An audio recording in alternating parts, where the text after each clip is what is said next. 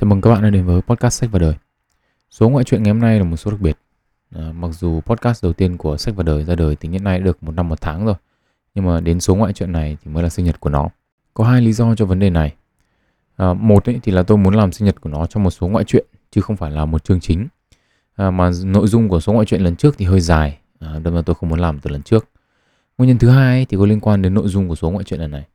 À, ngoài nội dung ngoại truyện ra ấy thì ở cuối số lần này tôi cũng muốn chia sẻ một cái bài học mà tôi uh, học được khi từ khi bắt đầu làm podcast cho đến bây giờ. Ok, vậy không để các bạn chờ nữa, chúng ta sẽ bắt đầu thôi.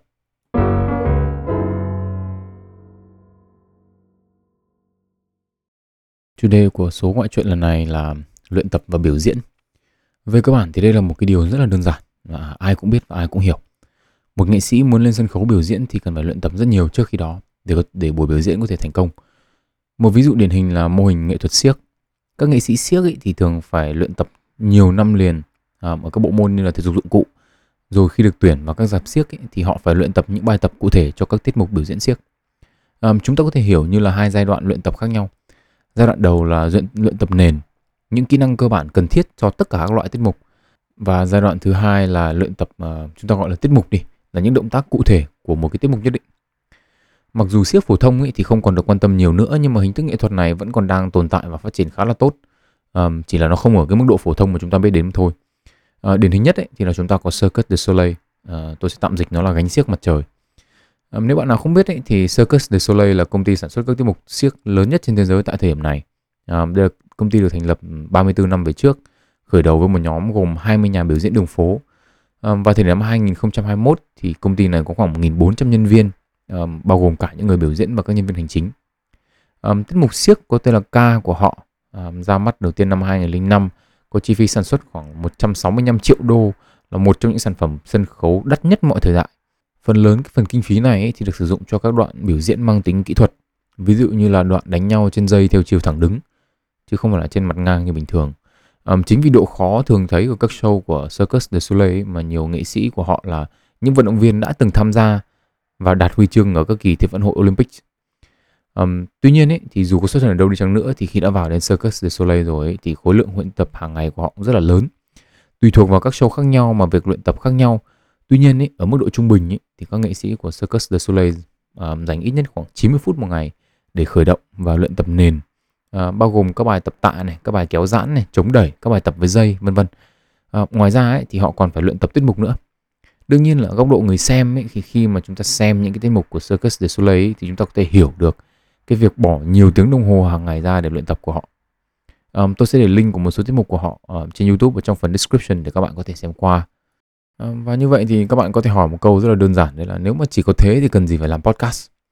Uh, nói toàn những điều ai cũng biết và ai cũng hiểu. Uh, thực tế thì đúng là như vậy. Đây là một vấn đề rất là đơn giản, uh, đến trẻ con cũng biết. Uh, tương tự như là các cụ ta có câu học một biết 10 câu đấy thì đúng là trẻ con nó cũng biết đi học mẫu giáo là có thể đã biết rồi. Thế nhưng mà học một biết 10 là thế nào? À, và ví dụ cụ thể của nó trong cuộc sống ra làm sao ấy thì có khi đến học đến đại học rồi cũng không giải thích được. À, nhưng mà trước khi đi vào việc thế nào là học một biết 10 thì chúng ta sẽ dành một chút thời gian nhìn lại cái từ vựng mà chúng ta sử dụng. Cụ thể ở đây là ba từ đấy là biểu diễn uh, luyện tập nền và luyện tập tiết mục để cái việc uh, biết 10 của chúng ta có thể dễ dàng hơn. Đầu tiên là chúng ta có cái cụm từ là biểu diễn đúng không ạ? Từ này thì rất đơn giản rồi. Nghệ sĩ siếc thì biểu diễn tiết mục siếc nhạc sĩ thì chơi nhạc ca sĩ thì hát. Um, luyện tập nền là những cái bài luyện tập mang tính chất nền tảng không phục vụ mục đích biểu diễn mà để cải thiện sức khỏe và độ dẻo dai nói chung uh, đặc biệt là cụ thể ở trong các cái việc uh, tập luyện siếc.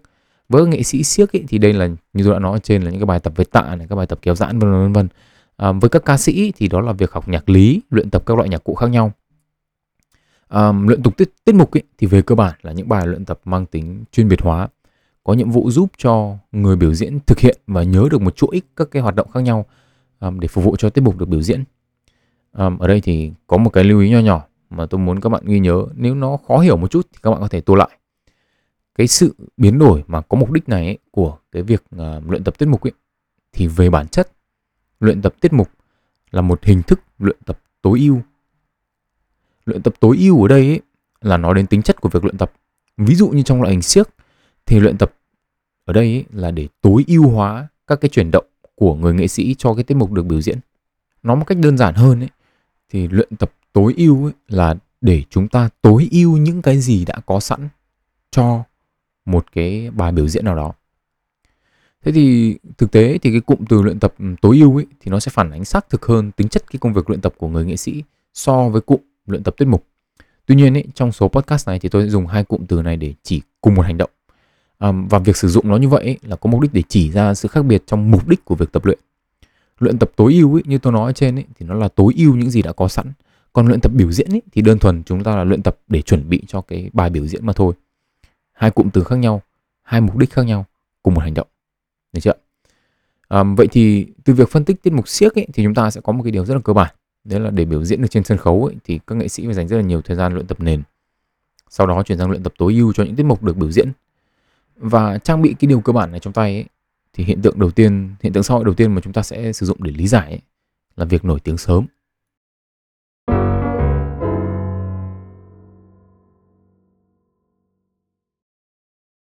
Cách đây vài hôm ấy thì tôi thấy uh, trên mạng có rộ lên việc uh, Chipu nói uh, nửa tiếng Anh nửa tiếng Việt. Ờ, tôi thì cũng không rõ chuyện gì xảy ra nên là tôi đi hỏi. À, thì được ừ, kể là cô bé này mới đi nước ngoài được vài hôm thì nói nửa tiếng Anh nửa tiếng Việt mà nghe nó rất là ngớ ngẩn nên là bị ừ, dân mạng mang ra làm trò cười. À, đầu tiên ý, thì cũng phải nói là bản thân tôi cũng là một người nói nửa tiếng Anh nửa tiếng Việt. À, những người xung quanh tôi là biết rõ cái điều này. À, ngày xưa ấy thì tôi cũng rất là ghét những cái người nói tiếng Việt không ra tiếng Việt mà tiếng Anh không ra tiếng Anh nhưng mà rồi đến bây giờ ấy thì biết đấy là không phải do tôi cố tình. Mà thực sự ấy thì là năng lực ngôn ngữ của tôi nó có giới hạn thôi. Sử dụng tiếng Anh nhiều thì quên tiếng Việt. Ờ, mà thực sự ấy thì tôi không được giỏi như những cái bạn mà nói được nhiều ngôn ngữ đâu. À, bản thân tôi khi mà viết ý tưởng cho podcast tôi cũng phải tra từ điển rất là nhiều vì tôi cũng không biết cách dịch cái từ tiếng Anh này về tiếng Việt là cái gì. À, nó chỉ thể hiện một cái điều là khả năng ngôn ngữ của mình nó chưa được thực sự chưa được tốt. À, tôi thì tôi không nghĩ là Chipu bị vấn đề giống như tôi um, nhưng mà cô ấy bị vấn đề của việc nổi tiếng sớm. Nếu các bạn uh, không cho rằng nổi tiếng sớm là vấn đề ấy, thì các bạn có thể tìm kiếm cái cụm từ là the curse of childhood stardom um, tạm dịch là lời nguyền của sao nhí đấy. Về cơ bản ấy thì nếu mà các bạn tìm kiếm cụm từ này ấy, thì các bạn sẽ đọc được những cái bài báo nói về cái việc khi mà những ngôi sao nhí nổi tiếng quá sớm ấy thì cái thế giới mà họ lớn lên thì sẽ bị méo mó họ không phản ánh đúng sự thật. Justin Bieber cũng đã từng trả lời phỏng vấn um, rằng là cậu được hàng triệu người khen tặng khi chỉ mới 13 tuổi thôi. Và đến khi 20 tuổi ấy, thì với những cái sai lầm mà cậu mắc phải ấy, thì cậu từ một người được yêu mến trở thành một người bị chế nhạo, uh, bị đánh giá và bị ghét nhất trên thế giới. Uh, một vài bài báo tôi đọc ấy, thì nêu tên cả những người nổi tiếng khác như là Demi Lovato này, Barrymore này, Lindsay Lohan này. Um, đây đều là những cái ngôi sao nhí rồi đến khi vào tầm cuối 2x đầu 3x thì đều trở thành những người mang đầy tài tiếng um, giải thích rằng họ rơi vào hoàn cảnh như vậy là do thế giới của họ bị uh, méo mó thì cũng không sai. Nhưng mà tôi cho rằng như thế là chưa đủ. Um, quay trở về với câu chuyện của Chipu. Theo như Wikipedia ấy, thì um, Chipu bắt đầu nổi tiếng vào năm 16 tuổi khi mà vào top ờ, 20 Miss Teen Việt Nam. Um, sau đó năm 20 tuổi thì đi đóng năm S Online rồi lên dần dần. Um, tạm gác ừ, yếu tố sinh học qua một bên. Tức là nếu mà bạn nào hay nghe podcast của tôi thì cũng biết là tôi rất hay nói đến cái việc là khi mà chưa đủ 26 tuổi thì bộ não nó chưa phát triển hoàn thiện. Và chắc chắn là Chipu thì khi mà nổi tiếng thì còn xa mới đạt đến con số đó. Um, nhưng mà nếu mà chúng ta chỉ nhìn cái việc nổi tiếng sớm của Chipu dưới góc độ luyện tập và biểu diễn thì chúng ta hiểu hành vi nói nửa Anh nửa Việt kia như nào. Ở đây thì tôi cũng phải có một cái lưu ý là nổi tiếng sớm ở báo nước ngoài thì thường là rất là sớm. 10 đến 12 tuổi đã nổi tiếng rồi. À, ở đây Chipu mặc dù là 16 tuổi mới nổi tiếng nhưng mà đương nhiên là với một người như tôi thì như thế cũng là sớm. Um, thế thì chắc chắn là ít nhiều bạn cũng để ý là thi thoảng một ngôi sao nào đó lại có một cái vụ xì căng đan đúng không ạ? Do phát môn ngôn một cái câu gì đó hoặc là làm một cái hành động gì đó gây sự chú ý của dư luận. Về cơ bản ấy, thì những người nổi tiếng cần phải làm điều này vì đây là tiết mục biểu diễn của họ. À, nhạc sĩ thì chơi nhạc nghệ sĩ biểu nghệ sĩ siếc thì biểu diễn siếc và người nổi tiếng thì phải làm đủ thứ để giữ cái sự nổi tiếng của mình um, báo chí là sân khấu của họ. Và cứ như thế thì họ cứ được lên báo thì diễn cái gì trên đấy cũng được. Từ đóng hài cho đến việc vào vai nạn nhân của một cái bi kịch nào đấy. Um, vì, vì xét trên một phương diện nào đấy thì đây là nghề của họ. À, nếu mà không nổi tiếng không ai biết đến không phải đang hot không phải đang trend thì không có hợp đồng quảng cáo. À, hệ quả lớn nhất là không có tiền tiêu. Thì cũng giống như kiểu nhạc sĩ mà không chơi nhạc họa sĩ mà không vẽ tranh và nghệ sĩ siếc không biểu diễn siếc. Nhưng mà vấn đề của những người nổi tiếng ấy hay là cả những người đang có tham vọng nổi tiếng ấy thì khác xa với các nhạc sĩ họa sĩ hay là nghệ sĩ siếc. Sự khác biệt là nằm ở đây ở ừ, cả hai giai đoạn luyện tập và biểu diễn. À, nếu như những người nghệ sĩ khác ấy, biểu diễn có giờ giấc cố định ấy, thì những người nổi tiếng lại ngược lại. Bất kỳ cái gì họ làm cũng có thể trở thành tâm điểm của sự chú ý. Chính vì thế mà một là thời gian biểu diễn của họ gần như là liên tục và hai là việc biểu diễn để thu hút sự chú ý không phải là một điều quá khó khăn à, nổi tiếng nhờ ngoại hình như là Chipu hay là bất kỳ bạn nam nào đẹp trai sáu múi và những cái cô gái nào mông to ngực nở ấy. Thì chỉ cần chụp vài bức ảnh này quay vào cái clip là chẳng thiếu gì người xem. Hai yếu tố này ấy, dẫn đến những cái sự thay đổi rất lớn về mặt luyện tập. Một ấy, là khi mà thời gian biểu diễn liên tục ấy, thời gian luyện tập không còn nhiều nữa. Hai ấy, là khi việc biểu diễn nó quá dễ dàng ấy thì thời gian luyện tập sẽ chủ yếu là luyện tập biểu diễn hay là luyện tập tối ưu chứ không dành nhiều thời gian để luyện tập nền nữa. Nói một cách đơn giản thay vì suy nghĩ để phát triển những bộ kỹ năng nền tảng của mình để mình có thể nổi tiếng một cách bền vững thì họ tìm đủ mọi cách để thu hút sự chú ý. À, dù hành vi đó nó có ngớ ngẩn hoặc là ngu xuẩn đến đâu đi chăng nữa. À, và các bạn có thể nhìn thấy ví dụ của việc này thông qua các loại thử thách à, của các vlogger trên youtube là tiktoker. À, nhưng mà ở ví dụ của chipu thì tôi cho rằng đây không phải là hành vi cố tình thu hút sự chú ý. Chỉ đơn giản là cái thời gian xây dựng kỹ năng nền nó không đủ. À, từ trước đến giờ ấy thì cái tương tác của cô với công chúng chắc chắn là có người quản lý nên là làm cái này hay là nên làm cái kia. Um, và khi mà đi ra đi ra đến ngoài ấy, không có ai quản lý nữa thì chắc chắn là cô sẽ trở về đúng với bản chất của mình. Đấy là một đứa trẻ chưa lớn. Um, việc nói tiếng anh nửa anh nửa việt một cách bất thường kia kìa thì nó phản ánh cái điều đấy. Đó là đây là một cái hành động thể hiện bản thân để thu hút sự chú ý của người khác một nhưng mà một cách rất ngờ nghịch um, việc luyện tập nền hay là xây dựng các kỹ năng nền tảng cơ bản ấy mặc dù không đưa ra kết quả ngay nhưng mà lại rất là quan trọng về bản chất ấy, thì việc luyện tập để biểu diễn giống như tôi đã nói ở trên ấy, thì chỉ là luyện tập để tối ưu hóa nền tảng đã có sẵn thôi. Nghệ sĩ siếc ấy, thì không luyện tập siếc để biểu diễn, mà luyện tập siếc để tối ưu hóa kỹ năng thể dục dụng cụ có sẵn để biểu diễn siếc. Dễ hiểu hơn ấy là một thợ cơ khí. Một người thợ cơ khí có thể sửa được xe của hãng A và hãng B, nhưng họ không học để sửa xe hãng A hay hãng B, mà học về vận hành của xe nói chung rồi học bổ sung những đặc thù của từng hãng. Những người nổi tiếng hay là ham muốn nổi tiếng qua mạng xã hội dũng dỗ đã nói ở trước ấy, thì phần nhiều không dành thời gian để luyện tập nền mà họ chỉ dành thời gian để luyện tập tối ưu mà thôi. Ờ, điều này đặc biệt nghiêm trọng với những người nổi tiếng sớm khi mà bản thân họ chưa có thời gian để phát triển cái nền tảng của chính bản thân mình. Chính vì thế là họ thường là loay hoay tìm mọi cách để giữ cái sự nổi tiếng của mình. Bản thân Chipu ấy thì nổi tiếng nhờ nhan sắc rồi đi đóng phim rồi đi hát. Đây cũng là một cái quá trình loay hoay tìm cho mình một cái chỗ đứng đồng thời giữ được cái sự nổi tiếng của mình. Um, trong quá trình loay hoay đó thì gần như tất cả những người nổi tiếng sớm đều mắc sai lầm. Um, vì đây là điều đương nhiên trong sự phát triển của một con người. Những người không nổi tiếng như chúng ta ấy, thì cũng mắc sai lầm. Chỉ là chúng ta mắc sai lầm trong bóng tối. Còn những người nổi tiếng thì họ mắc sai lầm dưới ánh đèn sân khấu mà thôi. Um, nói như thế không hoàn toàn có nghĩa là chúng ta may mắn hơn họ. Tôi để ý thấy nhiều người vì là họ mắc sai lầm trong bóng tối và không ai nhìn thấy đâm ra họ không có động lực để sửa và họ tiếp tục sống cuộc đời của mình y như cũ.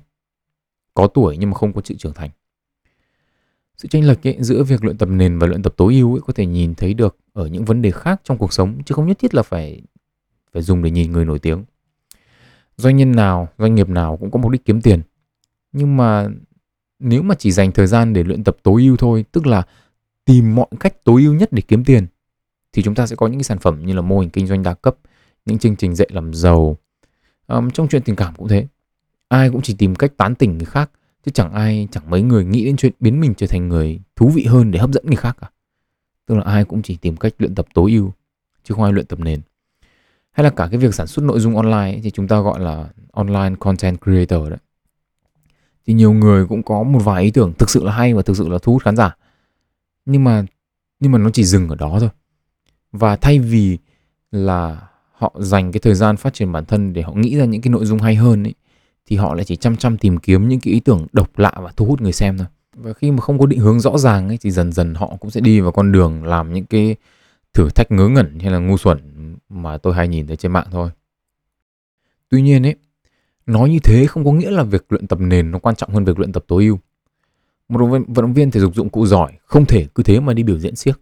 Cũng chẳng thiếu gì những cái giáo vị, giáo sư mà kiến thức thì đầy mình nhưng mà làm giáo viên thì đúng là ý ẹ. Học sinh trái nốt nổi một chữ. Việc cân bằng giữa việc luyện tập nền và luyện tập tối ưu cũng là mục tiêu của hệ thống giáo dục. Um, trong 12 năm đầu tiên ấy, thì chúng ta học chương trình đại cương. Và sau đó là chúng ta chọn chuyên ngành.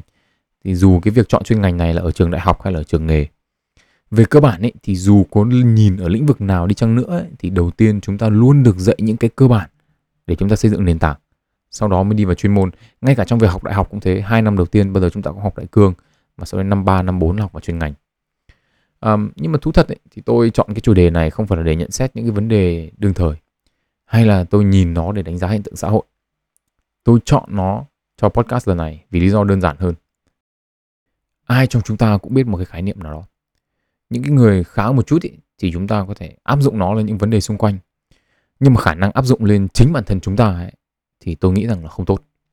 Học một áp dụng ra ngoài được hai nhưng mà áp dụng lên bản thân mình thì chắc là chỉ là con số không tròn chỉnh chứ chưa đừng mơ đến 10 tôi quan sát được ấy có những người dành rất là nhiều thời gian để ăn mặc để trải chuốt để gây ấn tượng với người khác.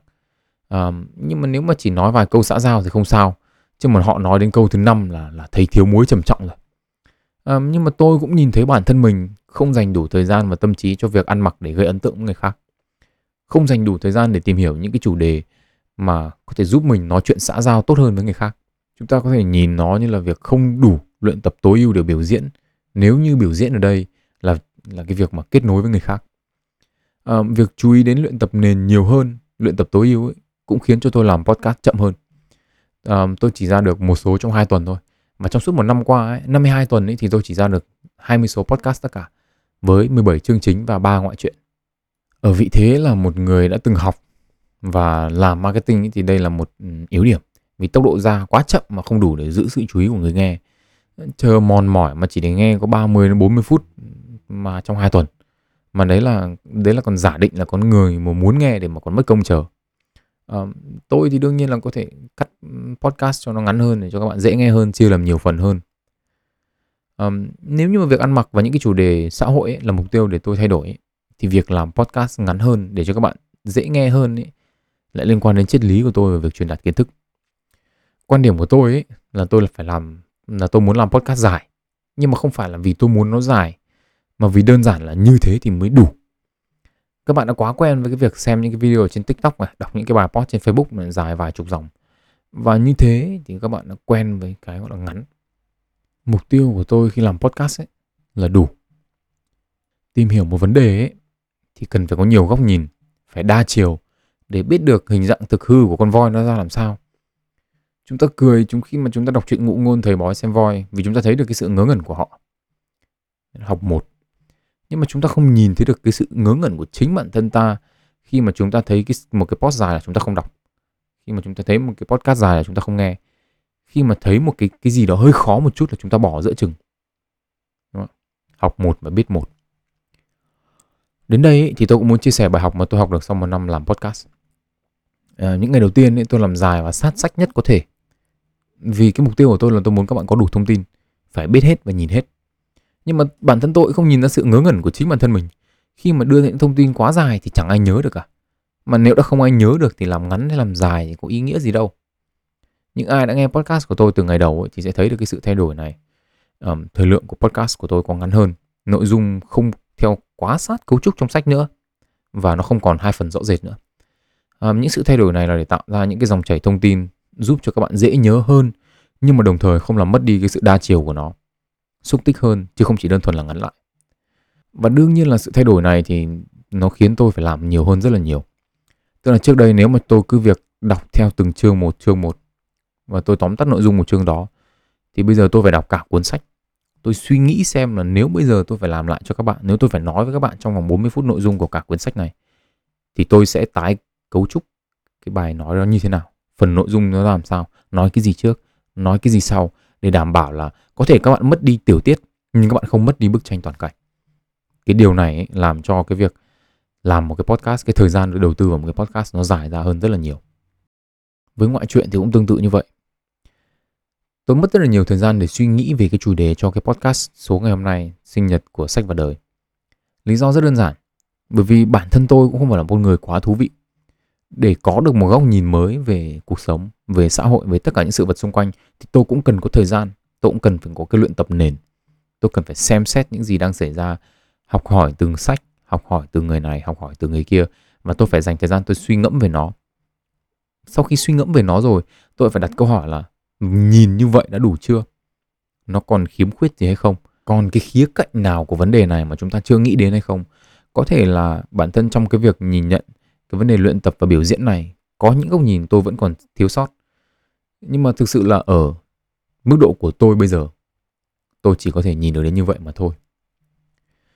Mỗi khi đến một tuổi mới, thì ta thường nhìn lại xem ta đã làm được những gì, ngẫm về quá khứ và đặt ra một kỳ vọng cho tương lai không biết là sẽ được tổ chức sinh nhật bao nhiêu lần nữa cho sách và đời.